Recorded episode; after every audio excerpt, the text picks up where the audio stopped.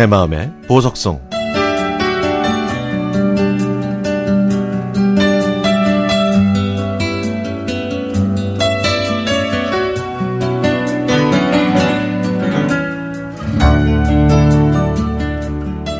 투병 생활을 한 지도 벌써 8년이 돼 가네요. 제 투병 기간이 길어지면서 누군가 가족의 생계를 책임져야 하는 상황이 되자 아내가 직장 생활을 시작했습니다. 아침 일찍 나간 아내는 집에 돌아오게 되면 무척 힘들어 했죠.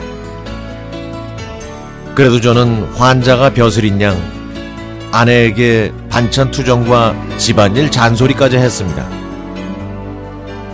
어느 날 아내의 얼굴을 봤더니 그 고운 얼굴에는 웃음기가 사라졌고 몸 여기저기에는 파스를 붙이고 있더군요. 저는 미안해서 다시 일을 하겠다고 했더니 아내는 절대 안 된다고. 지금은 다 나은 것 같아도 언제 재발할지 모르고 무엇보다도 일하게 되면 스트레스를 받게 되니까 안 된다고 극구 말렸습니다. 저는 그렇게 얘기해준 아내가 고마워서 집안일을 조금씩 하기 시작했죠. 그런데 이 집안일이라는 것이 힘들기도 하지만은 또 재미도 있더라고요. 아내가 벗어놓고 간 옷들을 모아서 세탁기를 돌리고 헝클어진 침대를 정리하면 오전 시간이 훌쩍 지났습니다. 오후에 청소하고 잠시 쉬었다가 아내 퇴근 시간에 맞춰서 저녁 준비를 하면 하루가 금방 지나갔죠.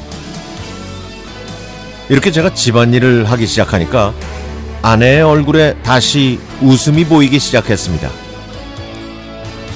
저는 내색은 안 해도 그런 아내가 보기 좋았습니다.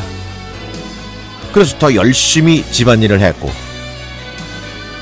아내는 이제 제가 저녁 준비하기를 은근히 기대하는 눈치네요.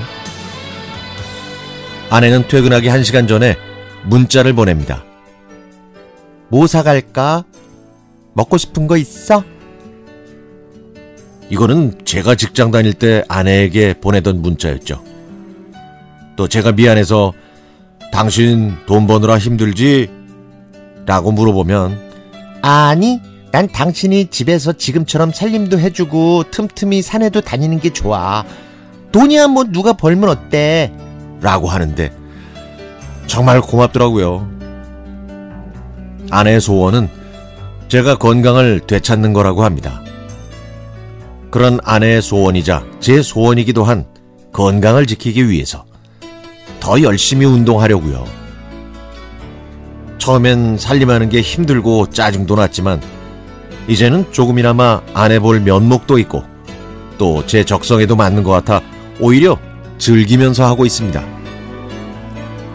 예전 같으면 남자가 집에서 살림하는 거 보기 안 좋았겠죠. 그러나 요즘은 누가 됐든 할 수 있는 사람이 하는 게 맞는 것 같아요.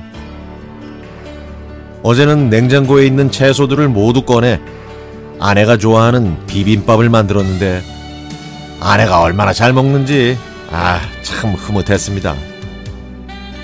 그런데 단 하나 불만이 있습니다. 제가 저녁 준비를 다 해놨는데 아내가 갑자기 저녁을 먹고 온다든지 아들이 친구들과 간식을 먹어서 안 먹는다고 할 때는요, 아, 속상하네요.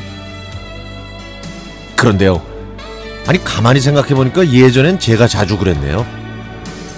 저는 단 한 번도 미리 얘기해 준 적이 없었거든요. 입장이 바뀌어 보니 그 심정을 이제 알 것 같습니다. 요즘은 아내와 아들한테 신신당부해서 미리 연락을 달라고 하는데 아내와 아들이 저녁을 먹고 온다고 하면 속으로 쾌재를 부르죠. 제가 마음 편히 치료받고 운동할 수 있게 밖에서 열심히 일하는 아내에게 다시 한번 고맙다는 말씀을 전합니다.